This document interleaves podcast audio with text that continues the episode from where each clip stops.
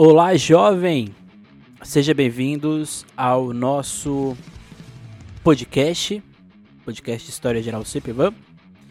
E hoje nós vamos dar continuidade à nossa nosso período, a nossa zona de revisão, ok?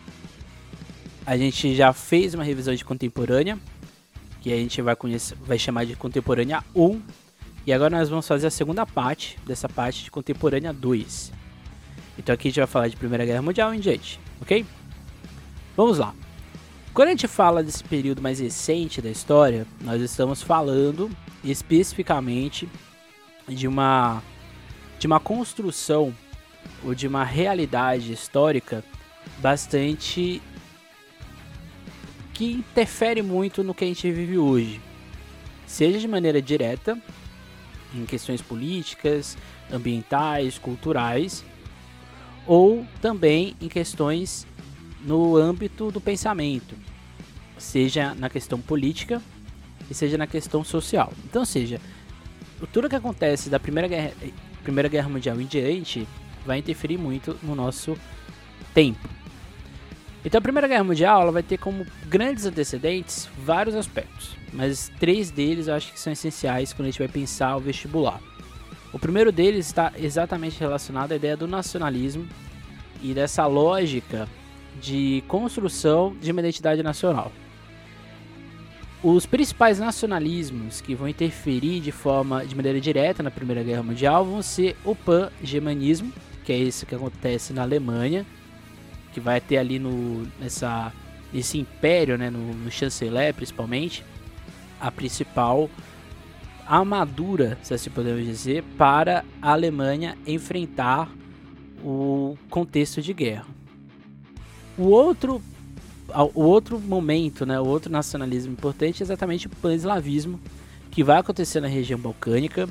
Vai ter a Rússia como principal é, norteador desse, dessa política nacionalista. E, o pan, e esse pan-eslavismo ele acontece nos Balcãs, e ele vai ser bastante forte, bastante é, ácido na região onde hoje seria a Sérvia, Montenegro, Croácia e outras regiões, ou seja, a antiga Iugoslávia. Esse, esse nacionalismo vai ter como na Alemanha, vai ter rusgas ou vai ter uma ação direta com a França, principalmente, e com a região ali dos Sudetos, que seria a Tchecoslováquia, República Tcheca hoje, e exatamente a e o pan-eslavismo na região do Império Austro-Húngaro, já que o Império Austro-Húngaro era, vamos dizer assim, o dono dessa região. Um outro aspecto importante, como acabei de citar, é o conflito França e, e, e Alemanha, principalmente depois da Guerra Franco-Prussiana. A Guerra Franco-Prussiana é, é um, é uma chave para a gente entender o que é a Belle Époque, para a gente entender o que é a unificação da Alemanha e para a gente entender esse revanchismo francês, já que depois da Guerra Franco-Prussiana, a região da Alsácia-Lorena vai ficar sob posse dos prussianos, uma região importante de ferro e, consequentemente, para a produção industrial é, francesa. O outro ponto que a gente já citou, a gente já teve aula sobre isso, é exatamente o imperialismo. O imperialismo ele vai dividir o mundo, principalmente a África e a Ásia, mas quem vai participar do imperialismo vão ser exatamente alguns países, entre eles os principais: França, Grã-Bretanha e a Bélgica. Né? Boa parte da, da, do continente africano e, das, e do asiático vai ter, vão ter esses três países como protagonistas, em especial a França e a Grã-Bretanha e a Inglaterra. Então, o estopim da guerra vai ser exatamente a morte do arquiduque Francisco Ferdinando, exatamente por um nacionalista sérvio do, da chamada Mão Negra. E ele vai matar o arquiduque e assim vai ter o estopim. A guerra já tinha já estava já anunciada há bastante tempo. O que acontece exatamente a oficialização, quando todos os países vão declarar guerra um ao outro. As alianças são importantes para a gente entender o contexto geopolítico, na Tríplice Entente, a gente vai ter a Grã-Bretanha, a França e o Império Russo. E na Tríplice Aliança, a gente vai ter o Império Austro-Húngaro, a Alemanha e a Itália. A guerra vai se dividir em dois momentos, a guerra de movimento e depois a guerra de trincheiras, sendo que essa guerra de movimento ela é bastante lenta, ela é bastante complicada de acontecer e a guerra de, de trincheiras também é muito parecida. É só lembrar do filme 1917 que a gente acabou citando na aula, viu até algumas imagens. Aquilo ali é exatamente esse contexto lento, então a, acaba sendo também uma guerra bastante é, agressiva, né? Porque você não pode simplesmente é, agir ou fazer ações de uma forma, vamos dizer assim, rápida. O que vai ocasionar muitas mortes, inclusive questões de saúde muito graves. Essa guerra, essa, esses tipos de guerra vai, vão se caracterizar no sentido de um acontecimento lento, como acabei de falar, e mortífero. E ela vai gerar nos anos de desenvolvimento uma perca de autonomia dos países europeus no que diz respeito à alimentação, à estabilidade social e econômica, tendo os Estados Unidos como grande aliado do abastecimento. Um acontecimento extra-guerra é a saída da Rússia após a Revolução de 17, que a gente vai falar daqui a pouco, e o acordo posterior com a Alemanha, o acordo de Brest-Litovsk. E do outro lado, é exatamente a entrada dos Estados Unidos na guerra, pondo praticamente um fim no evento. Ao fim da guerra, nós vamos ter a rendição da Alemanha, que se vê obrigada a ter que ver seus esforços de expansão ir por água abaixo. As consequências são praticamente direcionadas à Alemanha após o Tratado de Versalhes. A culpa da guerra recai sobre o país germânico, que é obrigado a pagar uma dívida de guerra, perde parte de seu território e é impedida de voltar à produção de sua indústria de guerra. Isso gera o chamado revanchismo alemão e os principais pontos para a Segunda Guerra Mundial. Outro saldo negativo é a morte de mais de 9 milhões de pessoas e a nova reconfiguração do mapa europeu. Outro ponto é exatamente o fim das, dos grandes impérios, entre eles o Império Austro-Húngaro e principalmente o Turco Otomano. Então assim o mundo sai da guerra, ali no final, no, quase no início dos anos 20, e a gente entra na década de 20, que é o chamado, os chamados low, as chamadas, o chamado período louco, né? Já que na década de 20 a gente vai ter um crescimento gigantesco, uma perspectiva de indústria de massas, essa indústria cultural, nesse aprimoramento ou nesse, nessa centralização dos Estados Unidos como modelo econômico, como modelo de ação política e também de ação cultural. Isso quer dizer que a, a, a Europa deixa de ser o centro? Não, porque a Europa continua sendo o centro. A gente vai ter várias vanguardas artísticas, né, como por exemplo na pintura, na literatura, mas no sentido de consumo de cultura, os Estados Unidos vão implementar uma nova perspectiva de se entender nessa realidade. Coisa que a Europa fazia, mas era uma coisa muito restrita. Era uma coisa que ficava muito ainda exclusiva a um pequeno grupo. A década de 20 vai, é um, vai ser um período de crescimento e aceleração muito rápido, principalmente nesse setor cultural e industrial. Isso vai fazer com que os Estados Unidos vai produzindo, produzindo, produzindo, criando casas, criando carros. E chega um momento que essa bolha estoura, porque os créditos, tudo que era hipotecado vai entrar em falência. E assim a gente chega no crash ou na crise de 29. Então, depois de haver grande acúmulo de produtos dentro dos Estados Unidos e com a pouca venda dos mesmos, principalmente no setor imobiliário, houve dentro do território americano e no mundo uma recessão econômica de ordem global.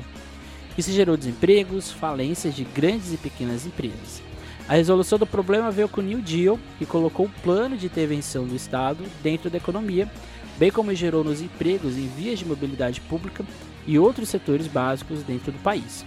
A proposta do presidente Roosevelt funcionou e os Estados Unidos voltaram a assumir o protagonismo mundial. Porém, os outros países sofreram para se estruturar e gerou uma desigualdade na ordem global. Claramente aqui só separando sempre, os Estados Unidos e a União Soviética vão enfrentar a crise de 29 de uma maneira diferente. Os Estados Unidos nessa reconstrução e a União Soviética no modelo quase que próprio de desenvolvimento. Mas é o fascismo que vai ser o grande a grande questão que vai surgir na década de 20. O fascismo é um modo de governo, na, na verdade não, na década de 30, né, que é depois da crise. O fascismo é um modo de governo que surge com a crise do liberalismo e com o medo de uma onda comunista crescente, então seja esses dois polos extremos da política, da geopolítica mundial na década de 30. Seu tipo de governo é centralizador, autoritário e que se pauta em nacionalismo patriótico. Embora seja contra o liberalismo, a economia ganha aspectos de poder da nação, como que ocorre dentro da Alemanha, que ganha força em dois países europeus. A Itália, que vai ser a primeira nação a se tornar fascista, e tinha como líder o Benito Mussolini, que assume sucessivos acordos, alianças e golpes, entre eles o principal, a Marcha de Roma ou a marcha sobre Roma. Ratifica o seu poder com o Tratado de Latrão junto à Igreja Católica, tem uma política de coesão social e que gerou diversas revoltas dentro da Itália. Era um governo com poucos recursos econômicos e sofrendo com a crise de 29 e tendo depois sendo um anexo político da Alemanha. A Itália, ela com a crise de 29, mas principalmente com o avanço do, da crise ao longo da Europa, a Itália não consegue se reestruturar como antigamente. Então isso vai fazer com que o país entre na Segunda Guerra Mundial, por exemplo, de uma forma bastante fraca, diferente da Alemanha. A Alemanha vai ser liderada por Hitler e o Partido Nazista consegue em pouco tempo um número grande de adeptos e sua grande marca é a força pesada em busca de territórios, uma indústria forte de armamentos e o racismo. É muito importante de pautar que essas duas forças, né, tanto, é, tanto o fascismo italiano quanto o fascismo alemão, chamado de nazismo, os dois eram bastante. Eles necessitavam de forma bastante é, abrupta de uma coerção de massa. Então, são é um fenômeno de massa, é um fenômeno que mexe com o sentimento das pessoas. E no caso alemão, isso foi bastante evidente. No sentido geopolítico, estratégico, a, o avanço territorial expansionista alemão era visível. Diferente disso, no setor é, armamentista, de forma implícita, de forma escondida, a Alemanha se desenvolveu de forma muito rápida. Lembrem lá que na Primeira Guerra Mundial ela tinha que sofrer com sanções e ela não sofreu. E no caso específico da, da pra, para a população, o nazismo ele foi bastante discursivo, ele foi bastante narrativo, ele foi bastante visual, ele foi bastante de propaganda. Sejam com propagandas de é, desfavorecimento dos judeus ou de propagandas para o engrandecimento e de uma justificativa da, da nação, ok? O racismo principal vai ser exatamente contra os judeus. Sempre bom pontuar que outros grupos estão né, dentro desse, desse esteio de opressão ciganos, homossexuais, negros, degenerados. Degenerados no sentido, dentro da, da, do nazismo, o degenerado seria a pessoa que simplesmente tem alguma deficiência ou algo do tipo. Então essa Alemanha nazista nesse período, ela vai se constituir dentro dessa lógica. Este último item, que é o racismo, na ideia de superioridade do povo alemão e no culto à perfeição de um ideal greco-romano, que tinha o Ariano como um grande exemplo. É sempre importante se fazer associação com a aula do professor Sérgio, que ele fala exatamente ali do modernismo, né, desses movimentos de vanguarda, e a arte degenerada do Hitler, ou essa arte da perfeição, ela era o oposto a essa arte, de, essa arte degenerada que a Europa estava criando. Então era, era meio que essa oposição. Hitler vai promover a morte de mais de 6 milhões de judeus e minorias, e seu ímpeto de poder o faz invadir a Polônia, dando início à Segunda Guerra Mundial.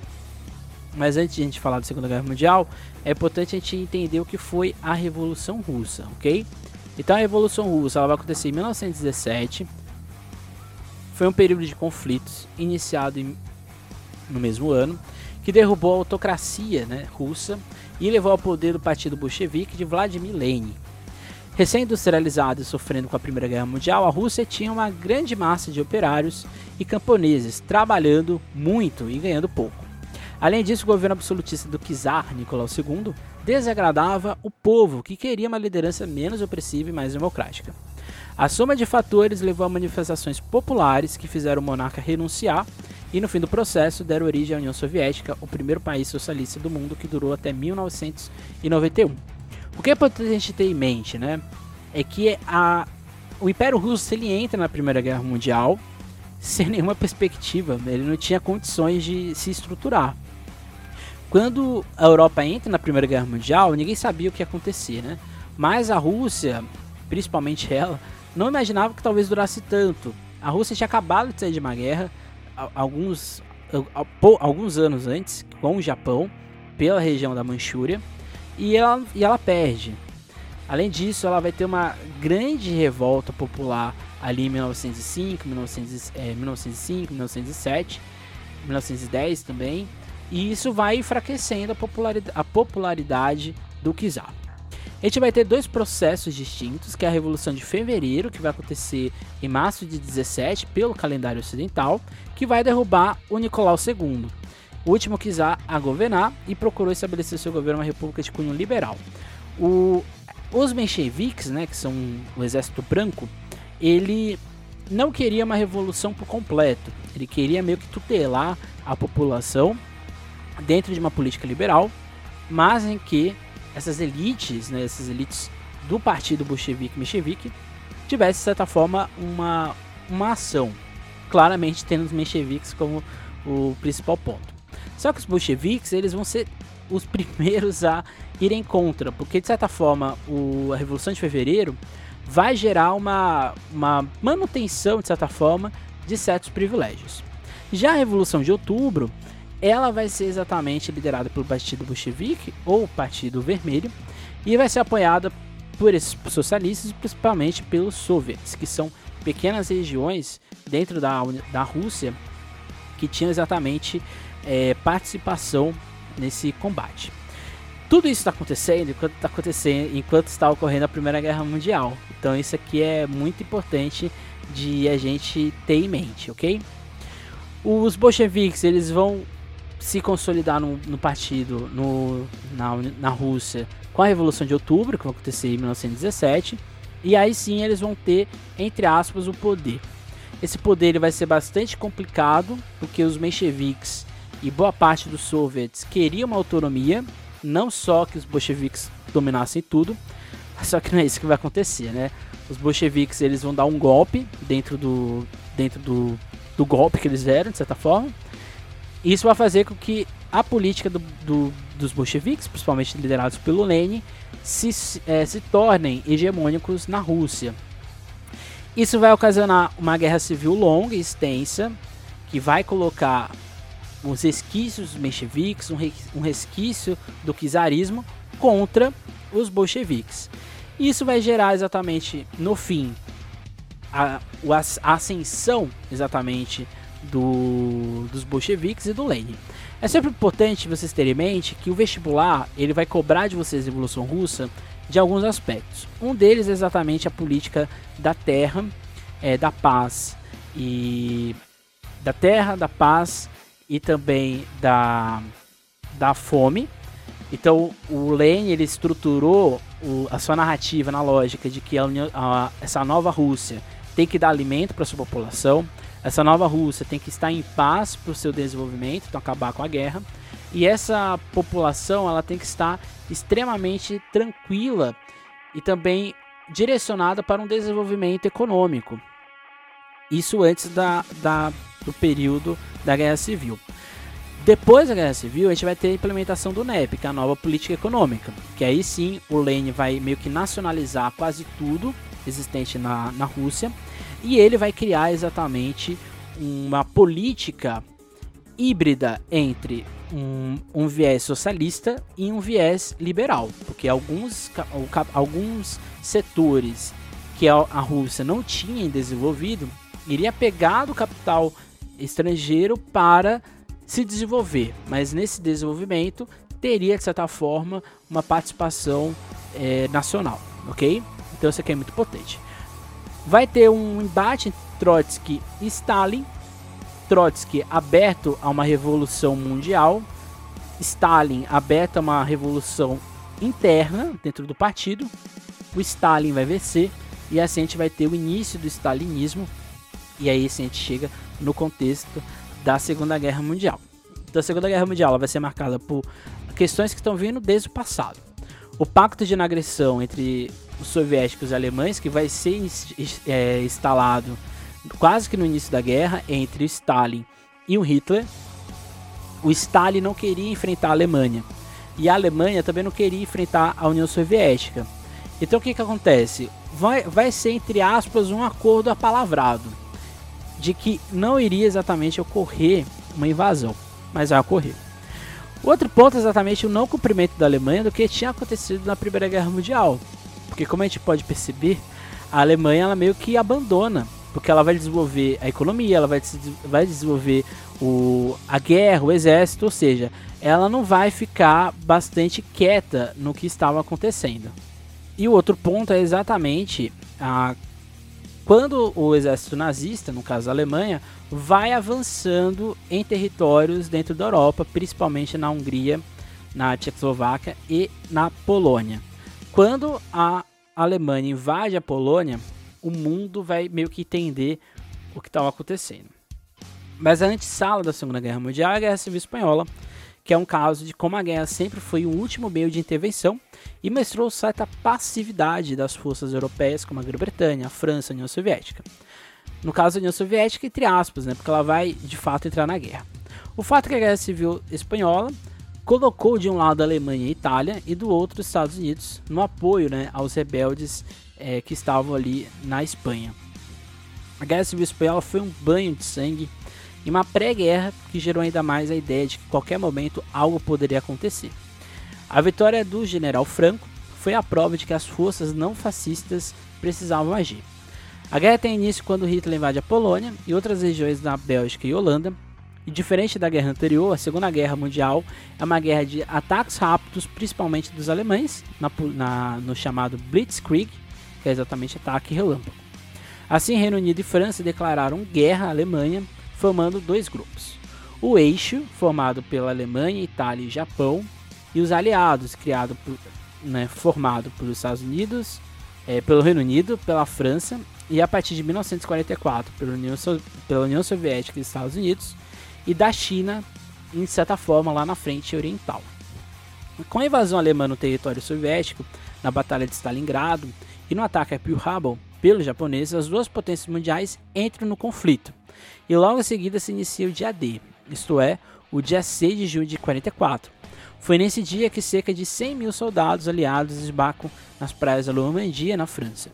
Os objetivos da operação do dia D eram, entre outros, libertação das principais cidades europeias ocupadas pelos alemães, principalmente a França, e a ocupação de Berlim e a invasão do chamado Ninho das Águias, nos Alpes Bávaros, o reduto do partido nazista, no qual se encontravam líderes do alto escalão em abril de 45, é, o rei, o Hitler vai ter uma derrota e ele vai se suicidar com a sua mulher, no caso em Berlim. Aos poucos vão descobrindo a, que existia uma política de morticinho generalizada e apoiada pelo Estado a partir de campos de concentração e extermínio como o de Auschwitz. E a última batalha potente travada na Europa durante a Segunda Guerra Mundial foi exatamente a Batalha de Berlim, na qual o Exército Vermelho Soviético enfrentou o que restava do Exército Alemão, pondo fim à guerra no continente. Quando a União Soviética entra na guerra, a Alemanha, sempre bom lembrar, ela se divide. Porque anteriormente ela atacou de forma aérea a Grã-Bretanha, ela invadiu a França, mas ela ainda tinha, é, de certa forma, um controle da guerra. Quando a União Soviética entra no conflito, porque a Alemanha vai invadir a União Soviética, aí sim a Alemanha meio que vai ter que se dividir em duas e aí é exatamente a derrocada. Por isso que muitos dizem que sem a União Soviética no conflito, essa frente europeia principalmente, talvez teria dado tão certo quanto deu, porque a influência soviética na, na guerra é muito grande, ok? Então por isso que é impotente. Já no campo oriental, os japoneses eles não se rendem fácil e além de combates em terra firme, foi com a Batalha de Uo Jima o seu o principal fim né, do, do exército japonês. O ponto final da guerra e, por conseguinte, a redição do, do Império Japonês ocorre com a suprema demonstração do poder militar por parte dos Estados Unidos. Só que, quando o, a, o Japão já se declara derrotado, os Estados Unidos, mesmo assim, vão cometer um crime. Embora não seja reconhecido como crime eu considero como um atentado terrorista, porque simplesmente os Estados Unidos colocou, jogou duas bombas atômicas e matou mais de 470 mil pessoas de forma instantânea. Né? Não teve nem possibilidade, né? as pessoas morreram automaticamente. Então assim a gente vai ter com o fim da Segunda Guerra Mundial uma grande questão, porque o mundo vai ficar dividido em dois, o mundo vai se desdobrar em dois, o, Japão, o, a Alemanha vai sofrer novas sanções e talvez o principal é exatamente a sua divisão em duas.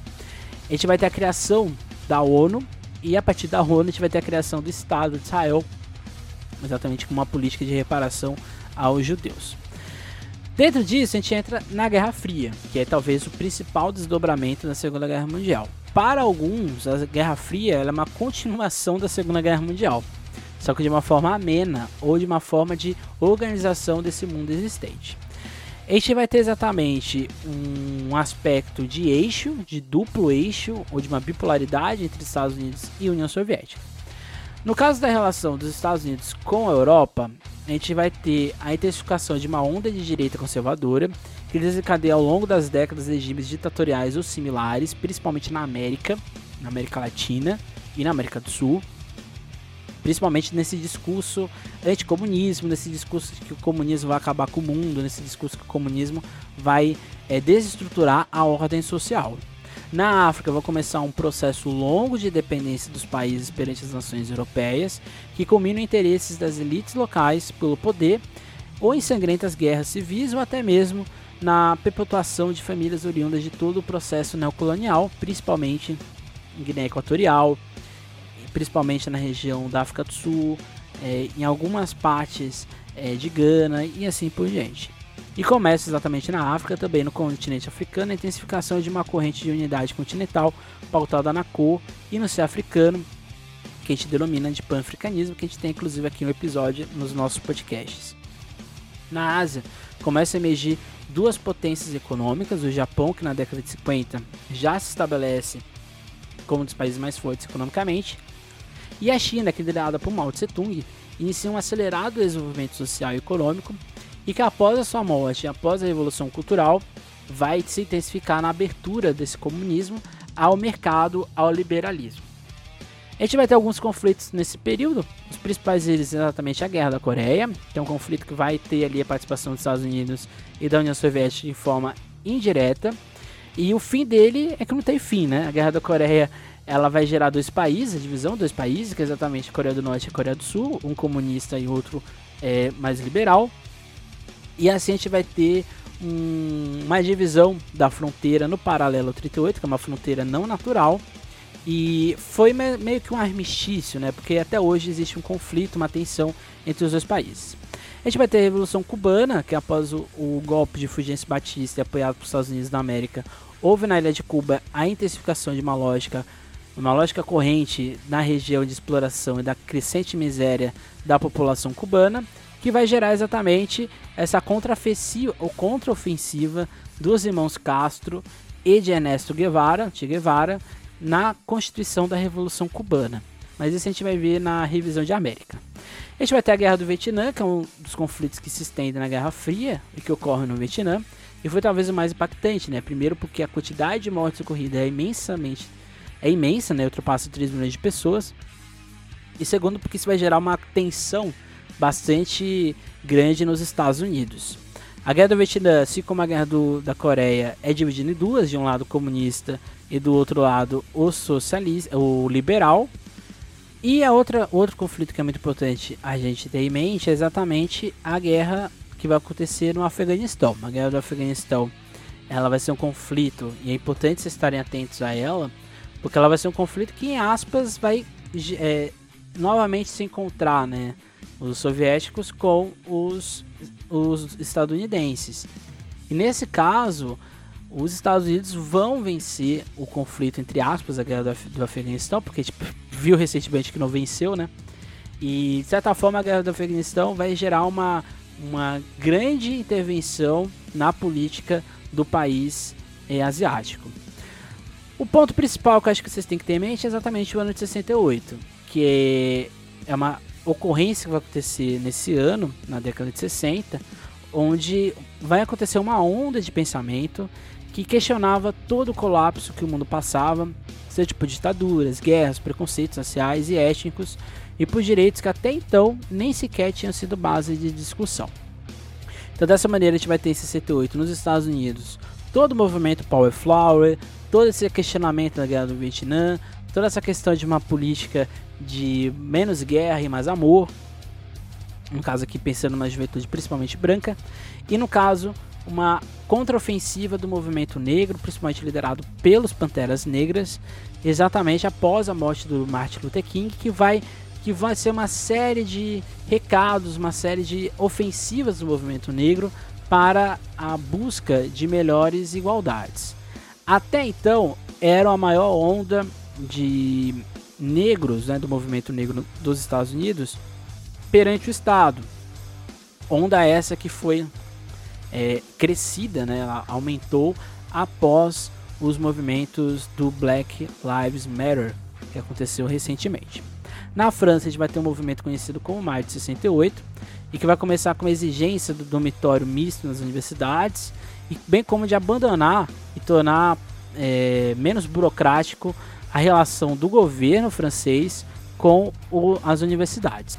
Depois disso, a gente vai ter a intensificação dos movimentos na classe trabalhadora, operária é, francesa, e que vai, de certa forma, se estender essa, esse pensamento ao redor do continente. Ainda na Europa, a gente vai ter na Tchecoslováquia toda aquela tentativa de uma abertura do comunismo dentro do país, mas que vai ser exatamente duramente reprimida pela União Soviética. E na Hungria, que eu esqueci de falar com vocês, a Hungria também vai passar por uma tentativa de nacionalismo, que não vai acontecer, não vai dar certo, não vai avançar.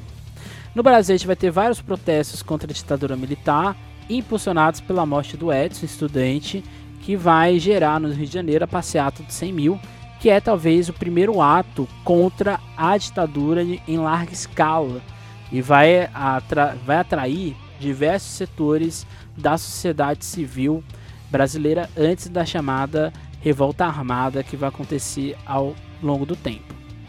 Bem, o fim do conflito da, da chamada Guerra Fria vai acontecer exatamente em um duplo evento, que é exatamente o fim ou a queda do Muro de Berlim em 89, que vai gerar uma onda, um desmantelamento do comunismo ao redor da Europa. Vai acontecer em áreas externas à União Soviética, como Polônia, Alemanha, Hungria, Iugoslávia, e vai chegar até a região da União Soviética. A gente vai ter exatamente a divisão de todo o país, né, com a criação da Ucrânia, Lituânia e outros países mais. Dentro da União Soviética, dentro do Partido Comunista, a gente vai ter a perestroika, dentro do, go do governo do Gorbachev, que vai ser a abertura política, ou seja, uma nova perspectiva dentro do Partido Comunista. E a Glasnost, que vai ser uma abertura econômica, essa aqui talvez a mais drástica, que vai é, possibilitar o incremento econômico na União Soviética e na Alemanha Oriental. Nesse sentido, a gente vai ter o fim da União Soviética em 91 e, e a partir de 1 de janeiro de 92 a gente vai ter a instalação da Federação Russa. Com o fim da Primeira Guerra, da Guerra Fria, a gente vai ter uma multipolaridade mundial, que antigamente era bipolar entre Estados Unidos e União Soviética, e a gente vai ter várias influências nesse nosso presente.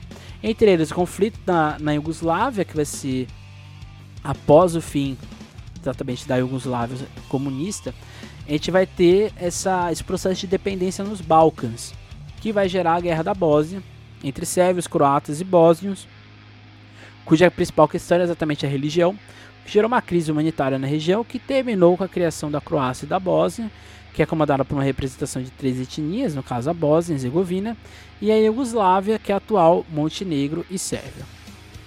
No Oriente Médio a gente vai ter a intensificação de várias questões, entre elas no Irã, que vai ser, vai tentar ser uma, um protagonista político na região. No Iraque, vai passar pela Guerra do Golfo. No Egito, que vai ser uma política forte na região. Na Arábia Saudita, o principal braço dos Estados Unidos na região e o epicentro cultural de petróleo até hoje é, no mundo islâmico. E a Síria, né, que vai passar por uma crise histórica é, que vai gerar vários acontecimentos aí locais. Então o que é importante a gente saber quando a gente olhar o mundo contemporâneo? Que todos esses eventos passam pelo mesmo evento, que é exatamente é, as guerras.